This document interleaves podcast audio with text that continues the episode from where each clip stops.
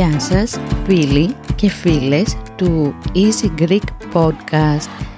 Είμαι η Μαριλένα και σήμερα για άλλη μια φορά θα είμαι μόνη μου, χωρίς δηλαδή το Δημήτρη.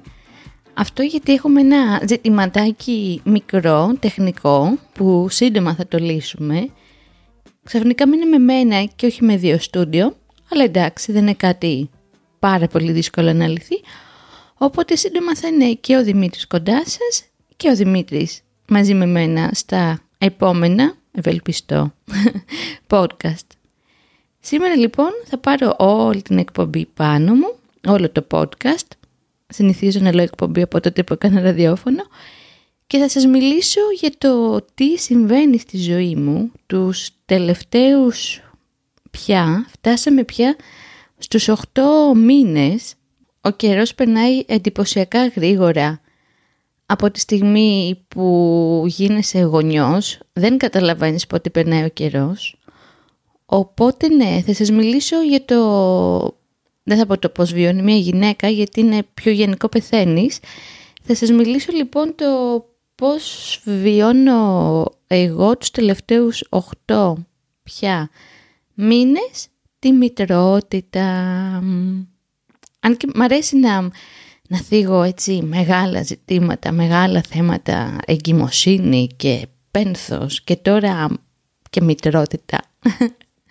Μ' αρέσει λοιπόν να αγγίζω έτσι πιο ιδιαίτερα και μεγάλα θέματα. Αν θυμάστε καλά είχα κάνει και ένα επεισόδιο μαζί βέβαια με τον Δημήτρη περί εγκυμοσύνης, ότι η εγκυμοσύνη δεν είναι ροζ, η καλύτερα είναι και ροζ και μιλώντας σήμερα για τη μητρότητα, μπορώ να το ξεκινήσω από εκεί που το είχα αφήσει και θα πω ότι ναι, και η μητρότητα δεν είναι μόνο ροζ, είναι και ροζ και κίτρινο και μπλε και γαλάζιο και άσπρο, ενίοτε στα βαθιά σκοτάδια της λοχίας μπορεί να γίνει και μαύρο η μητρότητα λοιπόν έχει και αυτή, όπως και πολλά άλλα πράγματα έτσι σημαντικά και δυνατά που συμβαίνουν στη ζωή μας, πολλές, πολλές αποχρώσεις.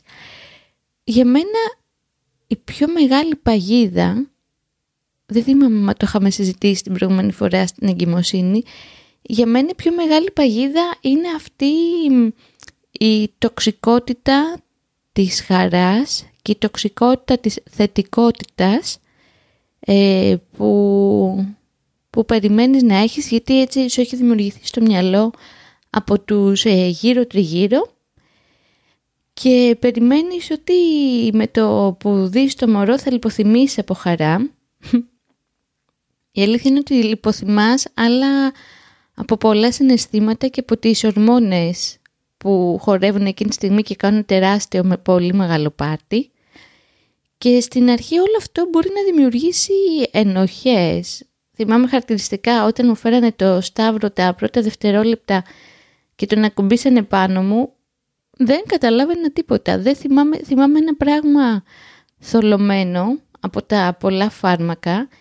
Θυμάμαι πολύ έντονα και χαρακτηριστικά την ξαδέλφη μου να μου λέει πω πω δεν είναι η πιο ευτυχισμένη στιγμή της ζωής σου δεν θυμάμαι να είχα νιώσει έτσι. Θυμάμαι απλά ότι ήμουν πολύ μπερδεμένη, ότι οκ, τι γίνεται τώρα; τι είναι αυτό το πλάσμα, βγήκε όντως από την κοιλιά μου. Ε, ακόμα και τώρα πολλές φορές κοιτάω το, το baby, το Σταύρο, έτσι είναι το όνομά του, και δεν μπορώ να συνειδητοποιήσω ότι αυτό το πλάσμα που μεγαλώνει μέρα με τη μέρα ζούσε στην κοιλιά μου για σχεδόν εννέα μήνες. Βέβαια, όταν κάθομαι λίγο περισσότερο με τον εαυτό μου και δίνω χρόνο και το επεξεργάζομαι, το κάνει ακόμα πιο μεγαλειώδες. Και το δέσιμο αυτό του παιδιού με, με τη μαμά του, η αλήθεια είναι ότι είναι μοναδικό και από τις δύο πλευρές. Είναι ένα συνέστημα το οποίο παλιότερα πριν να γίνω μαμά έβλεπα τις φίλες μου ξενυχτισμένες και κουρασμένες και με μαύρους κύκλους κάτω από τα μάτια τους και απεριποίητες και δεν ξέρω εγώ τι και σκεφτόμουν πώς το αντέχουν ρε φίλε όλο αυτό το πράγμα, πώς τα βγάζουν πέρα. Και τελικά το σώμα ξέρει, γιατί πάντοτε το σώμα ξέρει και πρέπει να το εμπιστευόμαστε.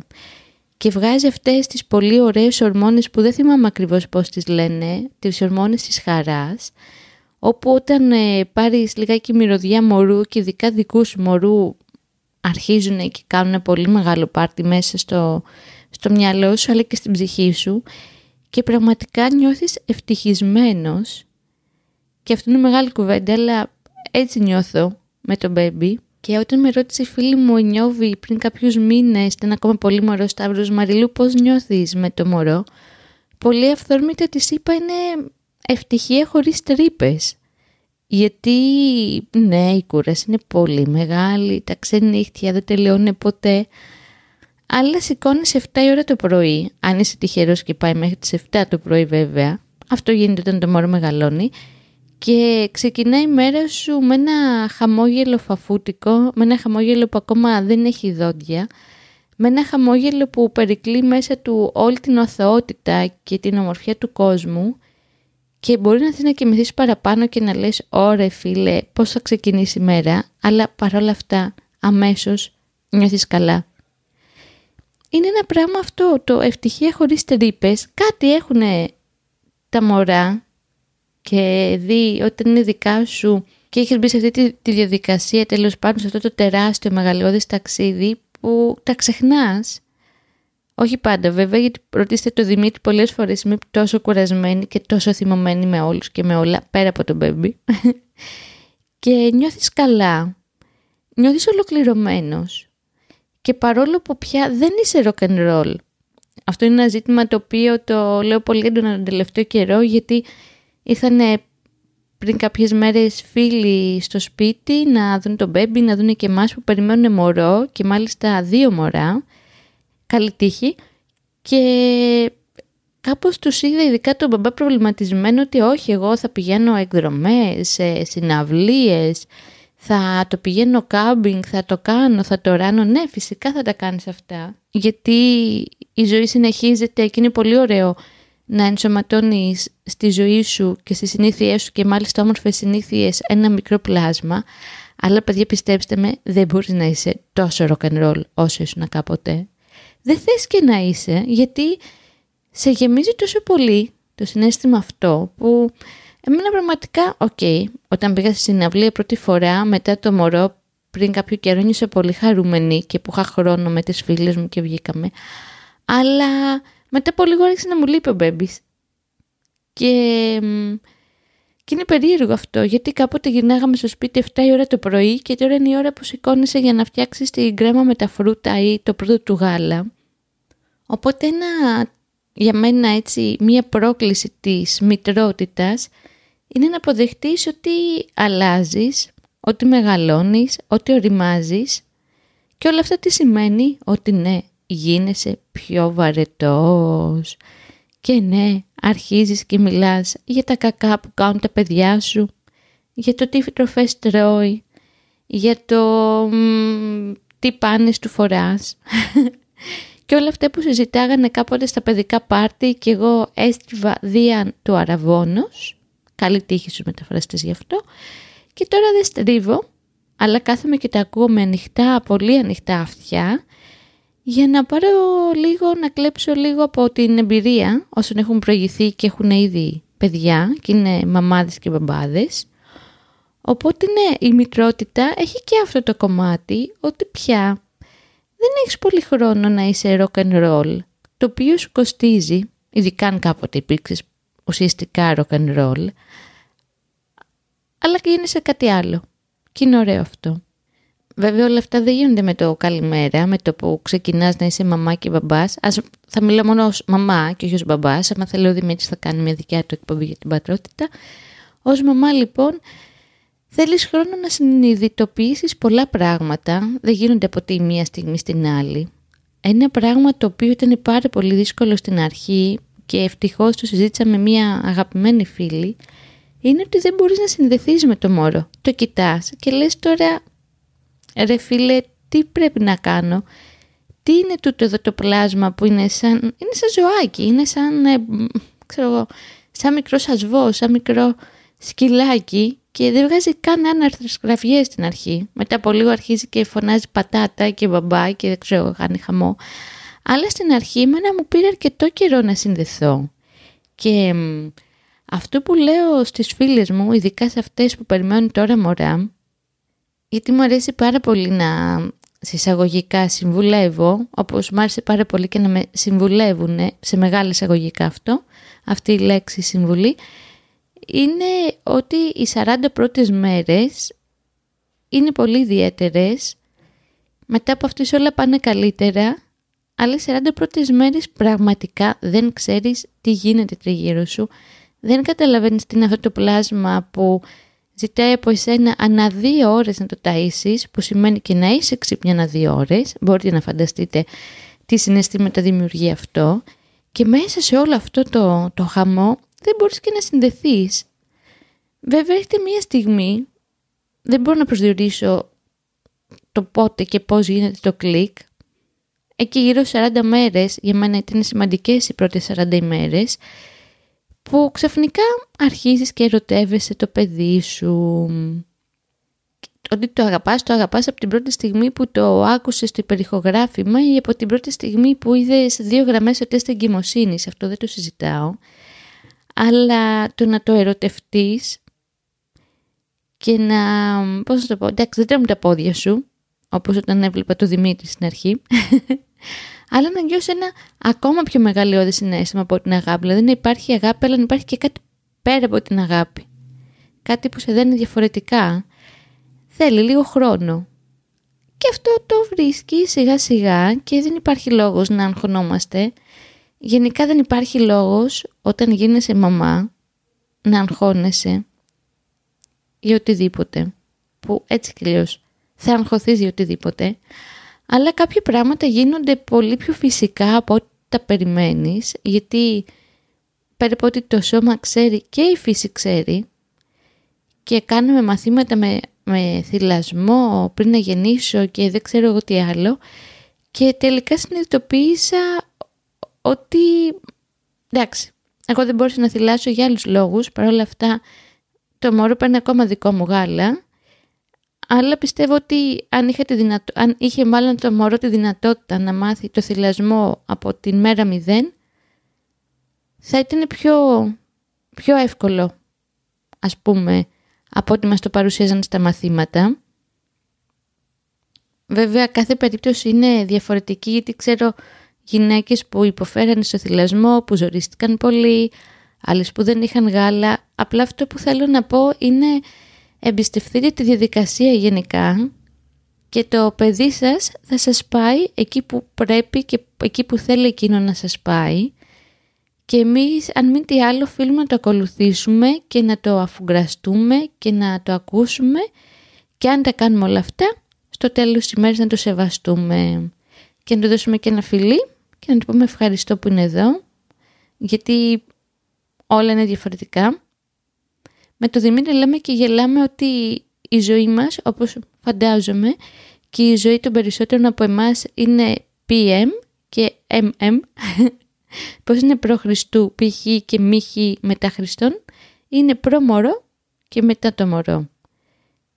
Τη ζωή πριν το μωρό τη θυμάμαι λίγο αμυδρά, κάπου εκεί στο βάθος, που ταξιδεύαμε, βγαίναμε, πηγαίναμε πολύ σινεμά, αλλά τη ζωή μετά το μωρό τη θυμάμαι σχεδόν μέρα με τη μέρα. Γιατί είναι καταπληκτικό το συνέστημα να μεγαλώνει ένα νέο αθώο γλυκό πλάσμα δίπλα σου και εσύ να το παρατηρείς. Και να παρατηρείς όλα αυτά τα στάδια της ανάπτυξης και πολλές φορές τα άλματα της ανάπτυξης και από εκεί που κάποια στιγμή είχες αυτό το μικρό ασβό μέσα σε ένα πραγματικά καλάθι, σε μια καλαθούνα και απλά κοίταζε το ταβάνι και δεν έκανε τίποτε άλλο από το να κλαίει ή να φάει και να τον αλλάξεις, τώρα παίζουμε μπάλα. Κάθεται στο χαλί και του ρίχνω μπαλάκια και τα, τα στέλνει πίσω. Κυνηγάει το γάτο το μαλούφ για να του τραβήξει την ουρά και ο μαλούφ κάθεται, παραδόξως. Και βλέπεις πώς διαμορφώνεται μια προσωπικότητα μέρα με την ημέρα και επίσης βλέπεις ότι τελικά και γεννιέσαι και γίνεσαι και όλα αυτά είναι εκεί στη διαδικασία της μητρότητας συνειδητοποίησης οι οποίες σε κάνουν, δεν θέλω να πω μεγάλες κουφέντες πιο σοφό, γιατί αυτά τα κοροϊδεύω όταν τα ακούω, αν με τι άλλο σε κάνουν πιο παρατηρητικό, πιο έμπειρο, πιο ωραίο άνθρωπο. Είναι πολύ σπουδαίο το να έχεις στο μυαλό σου, αλλά και όχι μόνο στο μυαλό, αλλά και στο συνέστημά σου, να δώσεις αγάπη, πολύ αγάπη και πολύ φροντίδα, όπως πάλι, πάλι μας είχαν πει σε αυτά τα μαθήματα που έκανα πριν να γεννήσω, βασικά το είχαν πει στο Δημήτρη αν θυμάμαι καλά, τι θέλει το μωρό, φαγητό, αγάπη και φροντίδα και εσύ είσαι ο νούμερο ένα υπεύθυνος. Οπότε κάπως πρέπει να αδειάσεις, οφείλεις να αδειάσεις από αρνητικότητα και να την αναπληρώσεις αυτή την αρνητικότητα με κάτι που να εμπεριέχει αγάπη και ομορφιά και να γίνεις και εσύ πιο καλός άνθρωπος για να γουστάρει και το παιδί σου, να είναι έτσι πιο καλά στη ζωή του. Μάλιστα σε ένα ντοκιμαντέρ του Netflix που έβλεπα που λέγεται, πώς να λέγεται, Babies. OK, okay, ευχαριστούμε Netflix για την πρωτοτυπία. Στο ντοκιμαντέρ λοιπόν αυτό του Netflix για τα μωρά έλεγε ότι η εμπειρία, η καθημερινή της μαμάς, το πώς δηλαδή πέρασε τη μέρα της, άμα ήταν καλά, άμα ήταν στρεσαρισμένη, χίλια δύο πράγματα, περνάει μέσα από το μετρικό γάλα στο μωρό. Και εκεί είχα σοκαριστεί, βέβαια έφαγα ένα ψυχαναγκασμό να είμαι συνέχεια καλά, φυσικά πιέστηκα και πολλές φορές κατάφερα το αντίθετο αποτέλεσμα, αλλά τώρα που το ξανασκέφτομαι και επειδή τις τελευταίες μέρες δεν είμαι πολύ καλός άνθρωπος, ούτε με τον εαυτό μου, αλλά πάνω απ' όλα με τους τριγύρω μου και ειδικά με ανθρώπους που με αγαπάνε και είμαι γκρινιάρα, ε, δεν είναι πολύ ωραίο για τον μπέμπι αυτό, γιατί τα καταλαβαίνει όλα, πιάνει τα πάντα στον αέρα. Να ξέρετε ότι τα μωρά είναι σφουγγάρια, σφουγγάρια, με μεγάλα κεφαλαία γράμματα. Καταλαβαίνουν τα πάντα όσο αστείο ή χαζό μπορεί να ακουστεί σε κάποιον, είναι σαν τις γάτες. Όπως και οι γάτες έχουν ενσυναίσθηση, τεράστια ενσυναίσθηση και δεν το λέω κοροϊδευτικά ή ηρωνικά, έτσι και τα μωρά καταλαβαίνουν το πώς νιώθεις ανα πάσα ώρα και στιγμή. Δηλαδή θυμάμαι χαρακτηριστικά, ο Σταύρος ήταν μωράκι, ήταν λες και το μεγάλος, αλλά ήταν πιο μωρό, ήταν τριών μηνών και τότε τον θύλαζα για λίγο, για λίγο καιρό κατάφερα τελικά να τον θυλάσω. Και άρχισα να κλαίω από την κούραση. Και ήμουν και συναχωρημένη και δεν ήταν μια καλή μέρα εκείνη η μέρα. Και ο τύπος ενώ πριν έκλαιγε και θύλαζε την ίδια στιγμή ήταν ένα μπέρδεμα, σταμάτησε να κλαίει και γούρλωσε τα μάτια του και με κοίταζε σαν να μου έλεγε ξέρεις κάτι μαμά θα πάνε όλα καλά.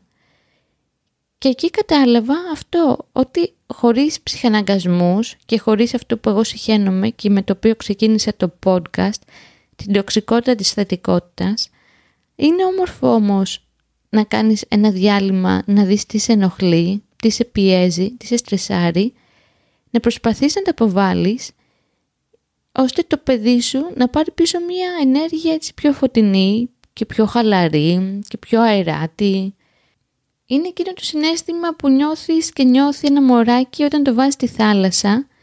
Εγώ έτσι θέλω να νιώθω όταν έχω τον μπέμπι κοντά μου. Εντάξει, θα υπάρξουν και στιγμές που θα γκρινιάξω και θα μαλώσω με τον Δημήτρη και θα μαλώσω με τους γονείς μου που είναι κοντά μας και και και και θα είναι και ο μπέμπις μπροστά. Αλλά τον βλέπεις αμέσως μαζεύεται και λες ρε φίλε, όχι, διπλό το κέρδος, άμα είμαι καλά. Θα είμαι καλά και για την πάρτη μου, αλλά θα είμαι καλά και για το παιδί μου. Είναι αυτό που κάποτε μου είχε πει ο Δημήτρης, ο σοφός Δημήτρης, ότι αν σε ένα αεροπλάνο αρχίσει και χάνει ύψος και πέσουν οι μάσκες, πρέπει πρώτα να βάλεις εσύ τη μάσκα, ώστε να μπορέσεις να εξυπηρετήσεις το παιδί σου και να του φορέσεις τη μάσκα σε δεύτερο χρόνο. Άμα προσπαθείς να βάλεις τη μάσκα στο παιδί σου πρώτα, ε, δεν θα πάει καλά το πράγμα. Γιατί θα χάσεις αισθήσεις, οπότε δεν θα είναι κανείς κερδισμένος. Οπότε η μητρότητα είναι και αυτό. Είναι έτσι ένα ταξίδι ενδοσκόπησης, το τι να κάνω για να νιώσω καλύτερα και να περνάμε όλοι πιο καλά και πιο όμορφα. Το άλλο που, που σκέφτομαι έτσι πολύ έντονα είναι το, το πόσο όταν έχεις ένα παιδί, ένα μωρό, οποιαδήποτε ηλικίας, αλλά ένα παραπάνω όταν είναι τόσο μικρά μπεμπέ, έφτασε στα πλάσματα, το πόσο μετράει το, το εδώ και τώρα. Αυτό που λέμε στη γιόγκα, ότι ό,τι συμβαίνει, συμβαίνει αυτή τη στιγμή και πρέπει να είμαι παρόν και παρούσα. Και αυτή είναι μια έτσι ωραία συνειδητοποίηση με μεγάλα γράμματα, ότι ούτε πριν ούτε μετά είμαστε εδώ, είμαστε καλά, είμαστε όλοι μαζί. Για κάποιο λόγο αυτό το μωρό ας πούμε μας επέλεξε και γουστάρει και είναι εδώ μαζί μας και κοντά μας. Οπότε ναι, να, να μην έχουμε πολλή αγωνία για το τι θα συμβεί στο μετά, γιατί έτσι και ό,τι είναι να συμβεί θα συμβεί. Εμείς οφείλουμε να κάνουμε αυτό που, λέγα, που είναι λίγο σε συνέχεια της προηγούμενης κουβέντας, να κάνουμε το καλύτερο που μπορούμε, ό,τι σημαίνει αυτό για τον κάθε έναν από εμάς, και να απολαμβάνουμε τη στιγμή, γιατί αυτό που λένε πολλές φίλες που έχουν πιο μεγάλα παιδιά, τώρα τον έχεις στην αγκαλιά σου και σε 15 χρόνια θα περνάει εφηβεία και θα μιλάει έτσι λίγο πιο βαριά ο Σταύρος και θα μου λέει «Μαμά με αγκαλιάζει μπροστά στους φίλους μου». Οπότε τώρα τσιμπήστε τα μπούτια τους, δώστε τους φυλάκια, κάντε τους αγκαλιές. Ο χρόνος περνάει και ναι, θα ξυπνήσουμε μία μέρα και θα είναι μεγάλα παιδιά πια, μεγάλα αγόρια και κορίτσια και εμείς θα είμαστε ακόμα μεγαλύτεροι και δεν θα έχουμε και τόσο αντοχές μεταξύ μας. Οπότε, ναι, μου αρέσει. Είναι και, έχει και κάτι το, το γιόγκικο, η διαδικασία της μητρότητας. Α, θυμήθηκα και ένα άλλο δύσκολο πράγμα. Γιατί μέχρι τώρα σας τα έχω πει πολύ θετικά όλα. Ένα άλλο δύσκολο πράγμα λοιπόν που λέτε είναι ότι φεύγεις από το επίκεντρο της προσοχής. Φεύγεις από το επίκεντρο της προσοχής του συντρόφου σου, όπου μέχρι τώρα είχατε μάθει να είστε δύο και ξαφνικά είστε τρεις και πρέπει να επαναπροσδιορίσεις τα πάντα από την αρχή, όσο μωρό και να είναι το άλλο πλάσμα που είναι μαζί σου και χάνεις και το επίκεντρο της προσοχής στον ευρύτερο περιβάλλον σου. Θυμάμαι χαρακτηριστικά έχει γεννηθεί ο Σταύρος, ήταν περίπου 4 μηνών. Ανεβαίνω ένα απόγευμα στους γονείς μου, μια που μένουμε στην ίδια πολυκατοικία και τα απογεύματα παίρνανε χρόνο με το Σταύρο. Ανεβαίνω μόνη μου χωρίς τον baby, γιατί κάτι ήθελα να πάρω, δεν θυμάμαι τι. Ανοίγω με τα κλειδιά και μου λένε πού είναι ο baby. Λέω δεν θα έρθει προς το παρόν, δεν θα τον φέρω και λέει δεν θυμάμαι ποιος από τους δύο, τι σε παρακαλούμε, μην ξανανέβεις άμα δεν φέρεις το μωρό. Το είπανε πολύ αυθόρμητα και μετά βέβαια γελάσανε όταν συνειδητοποίησαν τι είπανε.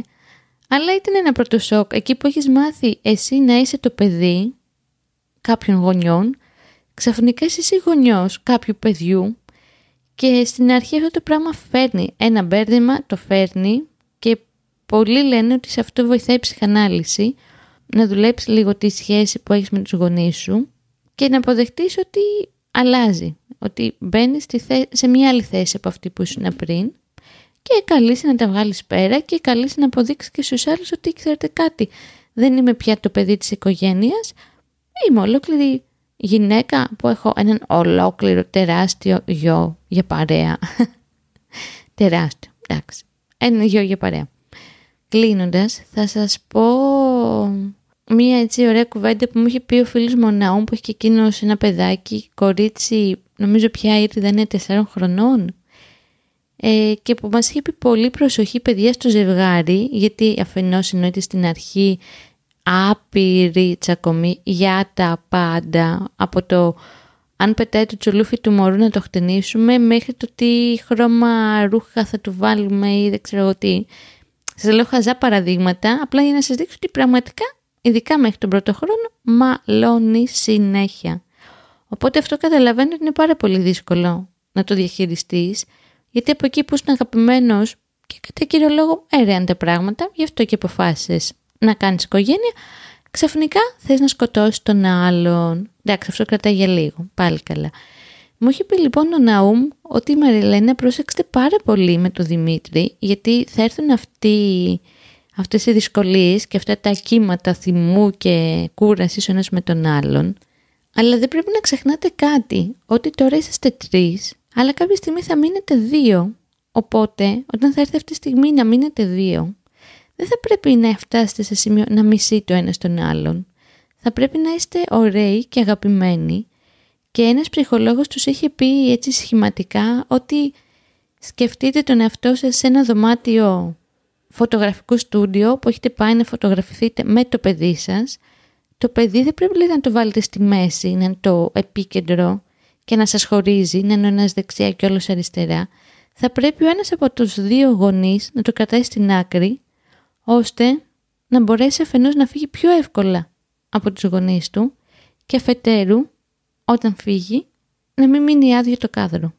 Μου άρεσε πάρα πολύ αυτό. Βέβαια αυτό δεν είναι μόνο για τη μητρότητα, είναι για την γονεϊκότητα, αν και νομίζω προς τα εκεί πήγε η κουβέντα πιο πολύ, αλλά δεν έχει σημασία, δεν μας πειράζει αυτό. Νομίζω ότι πέρασε η ώρα που περνάει όπως είπαμε πολύ γρήγορα και τρέχω να προλάβω να κοιμηθώ όσο με επιτρέψει ο Σταύρος που ήδη κάνει τη σιέστα του, έχει και το μεσημεριανό του ύπνο αυτή την ώρα. Ήθελα να σας ευχαριστήσω πολύ που με ακούσατε για άλλη μια φορά, που είχατε την όρεξη και την υπομονή. Δεν θυμάμαι ακριβώς τα mail και θα μου γκρινιάξει ο Δημήτρης.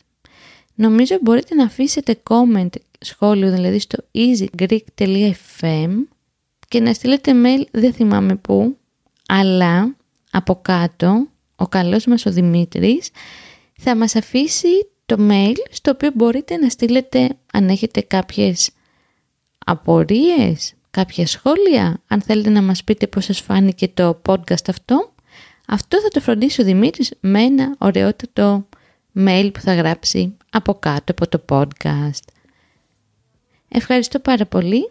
Ήμουν η Μαριλένα. Ήταν ένα ακόμα podcast του Easy Greek. Ελπίζω να το απολαύσετε και θα είμαστε σύντομα κοντά σας. Καλή συνέχεια σε όλους.